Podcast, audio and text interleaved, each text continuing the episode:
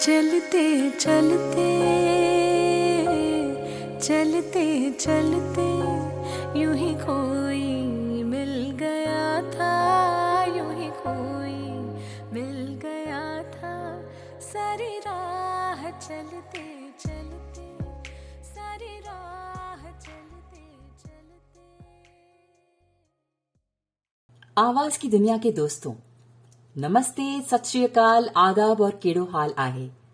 मैं संगीता पमनानी, एक बार फिर आप सबके सामने मौजूद हूँ मेरी एक और कहानी लेकर, जिसका नाम है कब्रिस्तान का भूत। डर गए? यह कहानी पाँच दोस्तों की है। उन पाँच दोस्तों के नाम है मोहिनी, रोहिणी, रोहन, सुहान और कविता। कहानी शुरू करने से पहले मैं इन पाँच दोस्तों के चरित्र के बारे में जान लेना सही होगा। रोहन, जो एक इंट्रोवर्ट और सिंपल सा लड़का है, उसकी आँखों का प्रॉब्लम है, जिसके कारण चश्मा पहनता है, जिससे उसके दोस्त कभी कभी मज़ाक में उसे चश्मिश बुलाया बुलाया करते हैं।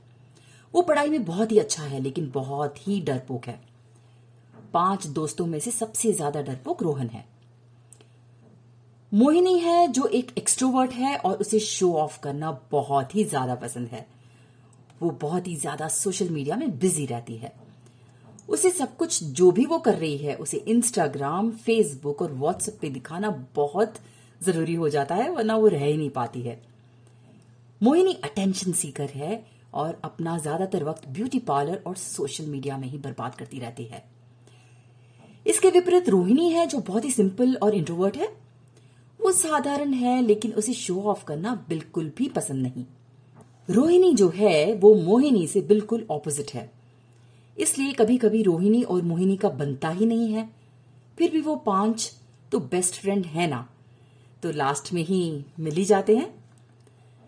फिर आती है कविता, जो कि अम्बीवर्ट है।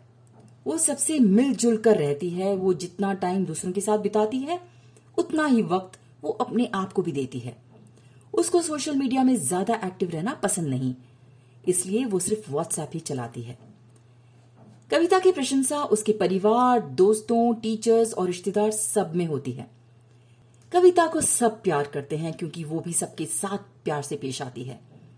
कविता की हॉबीज है कहानी लिखना और पैरानॉर्मल एक्टिविटीज़ करना।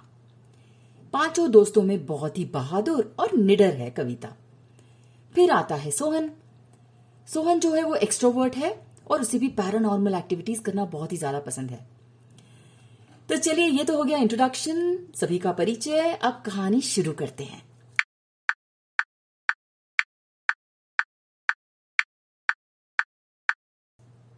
स्कूल की छुट्टी के बाद, कविता। यार एग्ज़ाम्स तो खत्म हो गया है और अब स्कूल छुट्टी भी हो गया है। फिर अप्रैल में रिज़ल्ट भी आएगा। तो बारहवीं कक्षा के एग्ज़ाम के बाद हम इतने लंबे हॉलीडेज का क्या करें? मोहिनी बोलती है। एग्ज़ाम के लिए रात भर पढ़ते पढ़ते आँखों के नीचे काले धब्बे आ गए हैं। और देखो, मुँह में कितने पिंपल्स आ गए हैं मेरे। मैं तो कुछ दिन रिलैक्स करूँगी बाबा, और फिर शॉपिंग करने जाऊँगी। कविता, और तुम रोहिणी? रोहिणी, अब जाके अकेले वक्त गुजारने का मौका मिला है। तो मैं अपने घर पे रहूँगी और सेल्फ हेल्प बुक्स पढ़ूँगी। रोहन सेम यार, मैं भी। तुमने as a man thinketh book पढ़ी है, जिसके ऑथर का नाम जेम्स एलन है? रोहिणी हाँ मैंने पढ़ी है। तो फिर एक काम करें, छुट्टी में हम दोनों मिलके इस बुक के बारे में डिस्कस करेंगे। क्या बोलते हो? कविता, ओहो, चुप करो तुम दोनों, रोहिणी और रोहन। जब भी तुम दोनों बात करते हो, ऐसा लगता है कि दो बुज़ुर्ग बात कर रहे हैं। मैं सोच रही हूँ, इतनी लंबी छुट्टियों में हम क्या करें? पार्टी या कुछ और। सोहन, क्यों ना हम कोई साहसिक काम करें? मेरा मतलब है क्यों ना हम पैरानॉर्मल एक्टिविटीज़ करें? कविता, ये गुड आइडिया सोहन, तुम लोगों को एक बात पता है? कविता, क्या? सोहन, हमारे स्कूल के कुछ ही दूर में एक कब्रिस्तान है, पता है ना? क्यों ना हम उस कब्रिस्तान में रात होने पर वहाँ जाके ऊर्जा बोट खेलें? क्या बोलते हो? कविता सुपर आइडिया है ये तो। इसे सुनकर तीनों एक साथ बोल उठे, मोहिनी, रोहिणी और रोहन। क्या? हम नहीं जाएँगे? सोहन हाँ तो तुम तीनों से कौन एक्सपेक्ट करेगा यार? हम दोनों ही जाएँगे, वैसे भी लड़कियाँ डरपोक होती हैं।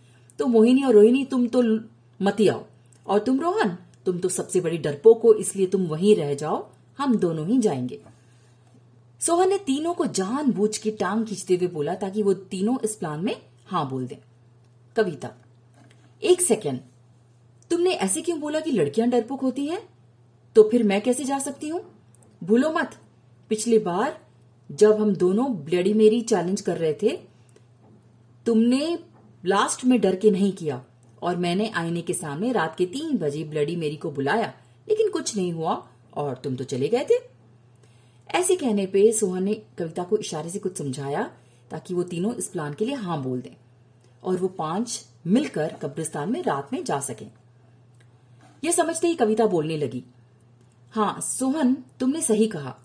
वो रोहन जो है, वो ज़्यादा ही डरपोक है। सिर्फ़ पढ़ाई में अच्छा है और कुछ नहीं। मोहिनी और रोहिणी दोनों ही डरपोक हैं। ऐसा कहने पे वो तीनों ने कहा, ठीक है, हम जाएँगे और हम बिल्कुल भी डरपोक नहीं हैं कविता। तो ठीक है आज रात साढ़े बारह बजे तैयार रहना। हम लोग कब्रिस्तान में जाएँगे और वहाँ जाके ओजा बोर्ड भी खेलेंगे। रोहन तुम्हारे माथे से पसीना क्यों टपक रहा है? अगर डर लग रहा है तो मत आना। रोहन न, नहीं ठीक है ठीक है। आज रात साढ़े बारह बजे मिलते हैं कब्रिस्तान में। रोहिणी पर हमारे पेरेंट्स को पता चल गया तो मेरी मम्मी तो मेरी जान ही ले लेगी। रोहन हाँ ये तो मैंने सोचा ही नहीं था। कविता टेंशन मत लो यार आज मेरे घर में कोई नहीं है। मेरे मम्मी पापा गाँव गए हैं और परसों वापस आएँगे। तो फिर क्यों ना तीनों मेरे घर आ जाओ? पेरेंट्स को बोलना कि मैं अकेली हूँ और तुम तीनों तीनों मेरे घर में आ जाओगे। अब तो छोड़ेंगे और सोहन का तो कोई टेंशन ही नहीं उसके पेरेंट्स उससे कुछ बोलते ही नहीं। आ, फिर तुम लोग मेरे घर में आ जाओ और हम लोग कब्रिस्तान चले जाएँगे। क्या बोलते हो? सोहन, मस्त आइडिया रात के आठ बजे कविता के घर। कविता के घर में वो चारों आ गए थे। रोहिणी, यार, मुझे झूठ बोलने पर बड़ा गिल्ट फील होता है और आज मैंने अपनी मम्मी पापा से झूठ बोला। रोहन अपना चश्मा ठीक करते हुए और उदासी स्वर में हाँ मैंने भी आज पहली बार अपनी मम्मी पापा से झूठ बोला है। कविता, अरे, झूठ कहाँ बोले हो तुम? सच में तो मेरे घर पर हो। इसको झूठ थोड़ी बोलते हैं।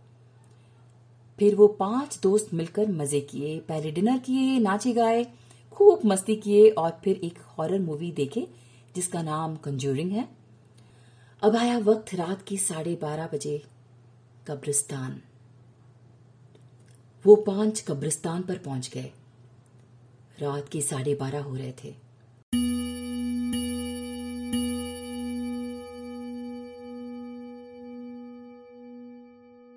कब्रिस्तान में बहुत सारी कब्रें थी। रात के अंधेरे में वे पाँच टॉर्च जला के जा रहे थे। कब्रिस्तान के वहाँ अजीब सा माहौल बना हुआ था। बीच बीच में कुत्ते बहुत ही डरावने आवाज़ से भौंक रहे थे।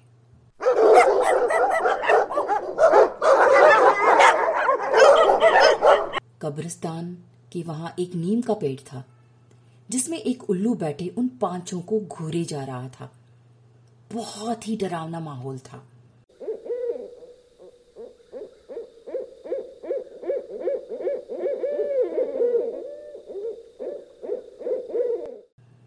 वहाँ पे हवा कभी तेज़ी से चल रही थी तो कभी थम सी जाती थी।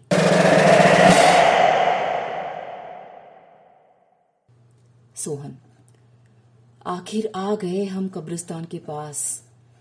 भाई रोहन, अंदर जाएगा या यहीं से वापस जाएगा? रोहन, मज़ाक उड़ा रहे हो मेरा। मैंने कब कहा कि नहीं जाऊँगा? कविता हाँ वो सब तो ठीक है, लेकिन पहरेदार का क्या?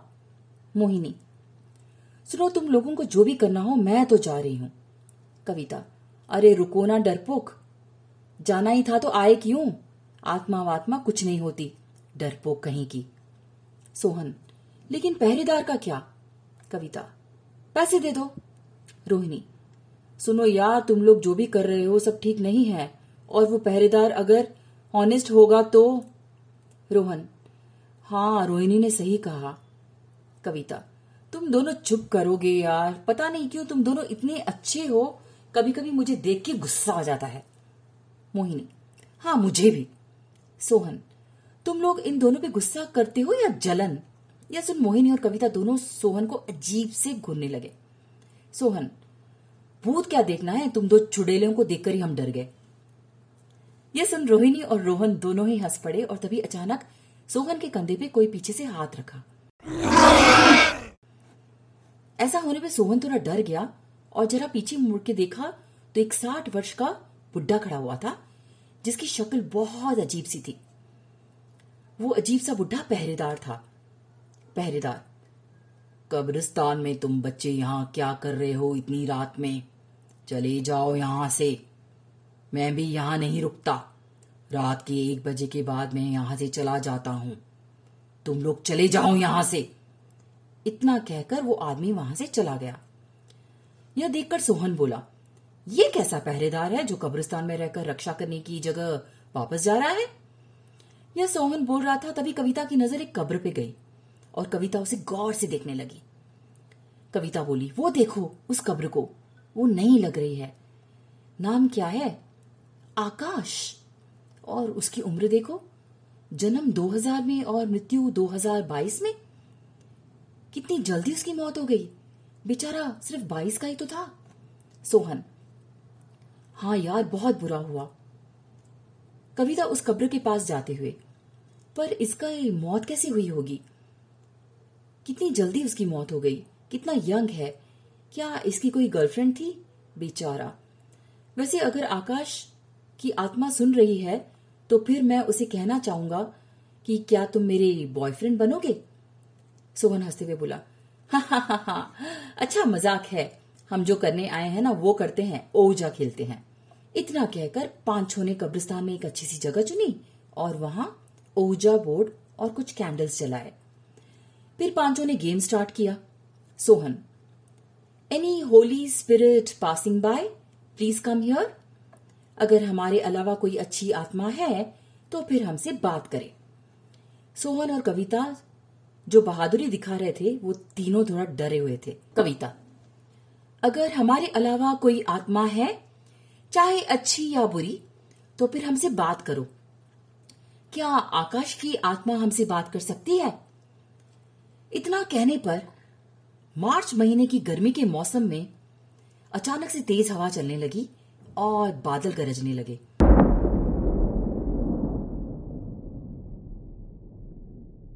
अचानक बादल के गरजने पर मौसम अचानक बदलने लगा तो ये लोग थोड़ा डर गए। तभी अचानक से कविता की गोद में एक काली बिल्ली आ गई, जिससे पाँचों के पाँच डर गए। फिर इस बिल्ली को साइड करते हुए और कॉइन पे फिर से हाथ रखकर कविता बोली क्या मैं आकाश की आत्मा से बात कर सकती हूँ? सोहन, यार कुछ नहीं हो रहा है, सब फालतू का है। रोहन, मैं घर जाना चाहता हूँ। सोहन, यार अभी कुछ नहीं हुआ है और अभी से डर गया। इस गेम को हम बीच में छोड़कर नहीं जा सकते सो प्लीज़ ऐसा मत करना। कविता, क्या हम आकाश की आत्मा से बात कर सकते हैं? इतने में वो कॉइन मूव हुआ और यस की तरफ़ गया। यह देखकर तीनों डर गए। लेकिन सोहन और कविता नहीं डरे। सोहन, मैग्नेट, कोई चालाकी तो नहीं कर रहा है? कविता, नहीं है किसी के पास, कोई चालाकी नहीं कर रहा। इन तीनों को ओजा बोर्ड खेलनी भी नहीं आती हमारे अलावा। फिर से वो क्वाइन मूव किया और कविता ने रीड किया, आकाश। कविता, क्या तुम आकाश बोल रहे हो? वो कॉइन मूव किया और आंसर में यस आया। कविता आकाश, तुम्हारी मौत कैसे हुई? यह सवाल पूछने पर कुत्तों की भोंकने की आवाज़ बढ़ गई।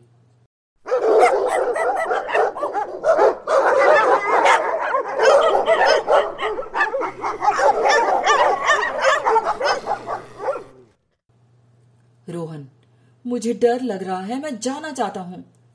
रोहिणी और मोहिनी भी, हम भी जाना चाहते हैं। रोहन क्या हम इस गेम को यहाँ क्विट कर सकते हैं? क्वाइन मूव किया और आंसर आया नो कविता, कोई भी बीच से उठकर नहीं जाएगा। तो बताओ, आकाश, तुम्हारी मौत कैसे हुई? वो क्वाइन मूव किया और पाँचों ने उसे रीड करते हुए बोले मर्डर आकाश, तुम्हारा मर्डर हुआ? लेकिन कौन किया? किसने किया? फिर वो क्वाइन मूव किया और आंसर आया गर्लफ्रेंड कविता तुम्हारी गर्लफ्रेंड ने तुम्हारा मर्डर किया? लेकिन क्यों? क्वाइन मूव किया और कविता उसे पढ़ने लगी। धोखा। कविता, तुम्हारे साथ धोखा हुआ? क्या हुआ था? सोहन, कितना सवाल कर रही हो? मुझे अभी नहीं खेलना है। कविता, चुप रहो यार, आकाश, तुम्हें तुम्हारी गर्लफ्रेंड ने धोखा दिया? क्यों? बताओगे? सोहन, बस करो, अब मैं बोल रहा हूँ, आकाश सुनो, हमें और नहीं खेलना है। हम इस गेम को क्विट करना चाहते हैं, क्या हम इसे बंद कर सकते हैं? वो क्वाइन नो की तरफ़ मूव करते हुए यस की तरफ़ मूव किया, जिससे वो लोग हैरान हो गए। सोहन थैंक यू आकाश की आत्मा, हम सब अब जा रहे हैं। इतना कहकर वो लोग जाने के लिए तैयार हो गए, लेकिन कविता मानी नहीं। और उसको जानना था कि आकाश की गर्लफ्रेंड ने उसे क्यों धोखा दिया? और उसका मर्डर क्यों किया? सोहन, पागल हो कविता तुम, चलो अब। इतना कहकर वो लोग जा ही रहे थे, तभी आकाश की कब्र से बड़ी सी अजीब आवाज़ निकली। कविता, रुको रुको रुको, तुम लोगों ने आवाज़ सुनी? रोहिणी, नहीं, हमें अब जाना है। कविता, अरे, आकाश की कब्र से कुछ आवाज़ आई है। सोहन, यार, अब चलो ना। मोहिनी, जाने से पहले एक सेल्फी हो जाए ताकि मैं इंस्टाग्राम में अपना स्टोरी छोड़ सकूँ। रोहिणी, पागल हो तुम? इंस्टा व्हाट्सएप पे स्टेटस रखोगी और हमारे पेरेंट्स को पता चल जाएगा। मोहिनी ओके यार, नहीं रखूँगी, बस एक सेल्फी तो हो जाए। सोहन, अभी सेल्फी लेने का टाइम नहीं है यार, भागो यहाँ से। कविता बोली, यार सोहन, आकाश की आत्मा अच्छी है, इसलिए उसे डरो मत। वरना वो हमें गेम क्विट करने के लिए नहीं बोलता। रोहन, सब बकवास बंद करो यार, मुझे एक पल भी यहाँ नहीं रहना, अभी घर जाना है, चलो। रोहन के कहने पर सब कब्रिस्तान के बाहर निकलते हुए घर की ओर चल पड़े। तभी कविता को आकाश के कब्र से एक आवाज़ सुनाई दी जो कविता बोलकर पुकार रहा था। कविता यार रुको आकाश की कब्र से एक आवाज़ सुनाई दी है मुझे। उसके कब्र से कोई मुझे पुकारा है? सोहन तुम्हें हेलुसिनेट हो रहा है शायद। यह सुनकर कविता सोहन को गुस्से से देखकर बोली क्या मैं तुम्हें पागल लग रही हूँ या नशे में लग रही हूँ? सोहन सॉरी मेरा ये मतलब नहीं था। अभी चलो यार फ़िलहाल।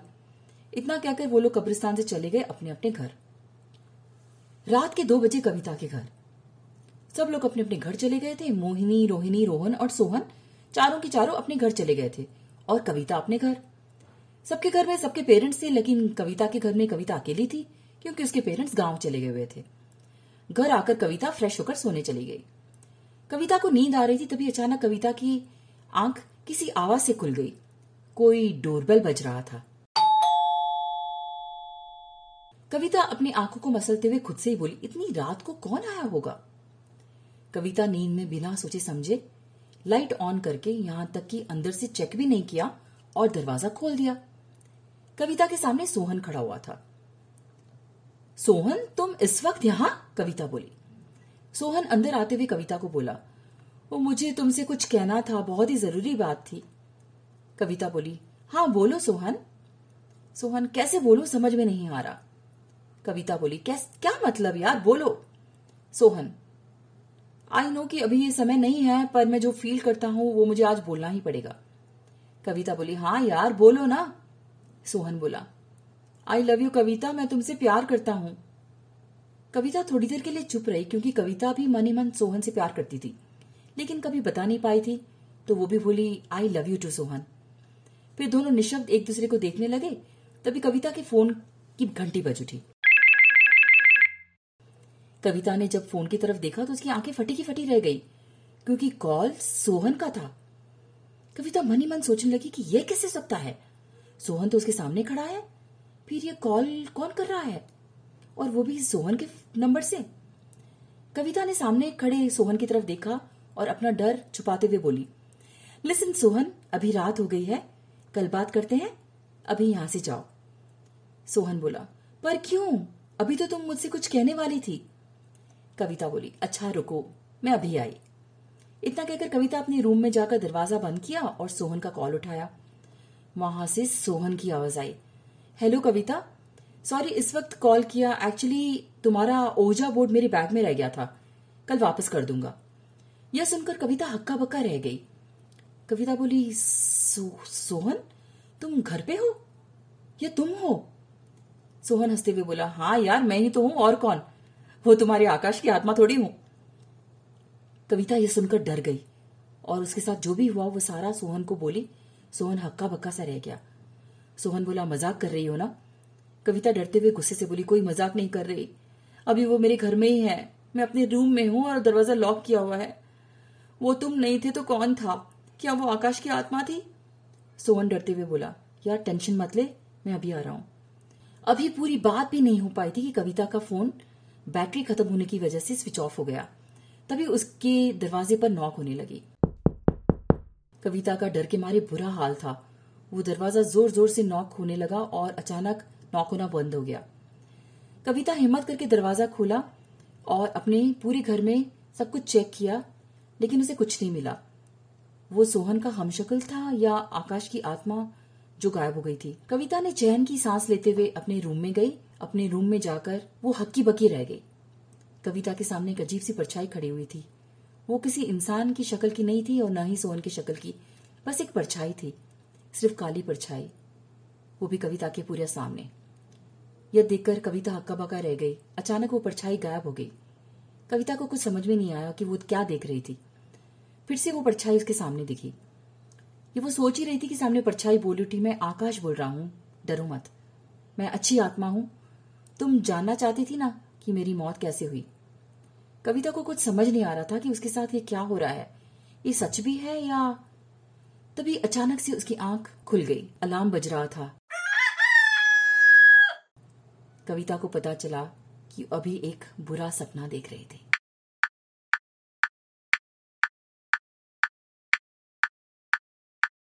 तो दोस्तों, कैसी रगी ये कहानी? कब्रिस्तान का भूत। आशा करती हूँ बहुत ही रोमांचक और अच्छी कहानी थी। और आपको बहुत ही अच्छी लगी। आपके कमेंट्स का मुझे इंतज़ार रहता है। अगर आपको मेरी कहानी कोई पसंद आती है तो प्लीज़ कमेंट ज़रूर करा कीजिए। मैं बहुत जल्दी आप सबके सामने फिर हाजिर होंगी एक और कहानी लेकर। तब तक के लिए अलविदा दोस्तों। चलते चलते चलते चलते, यूँ ही कोई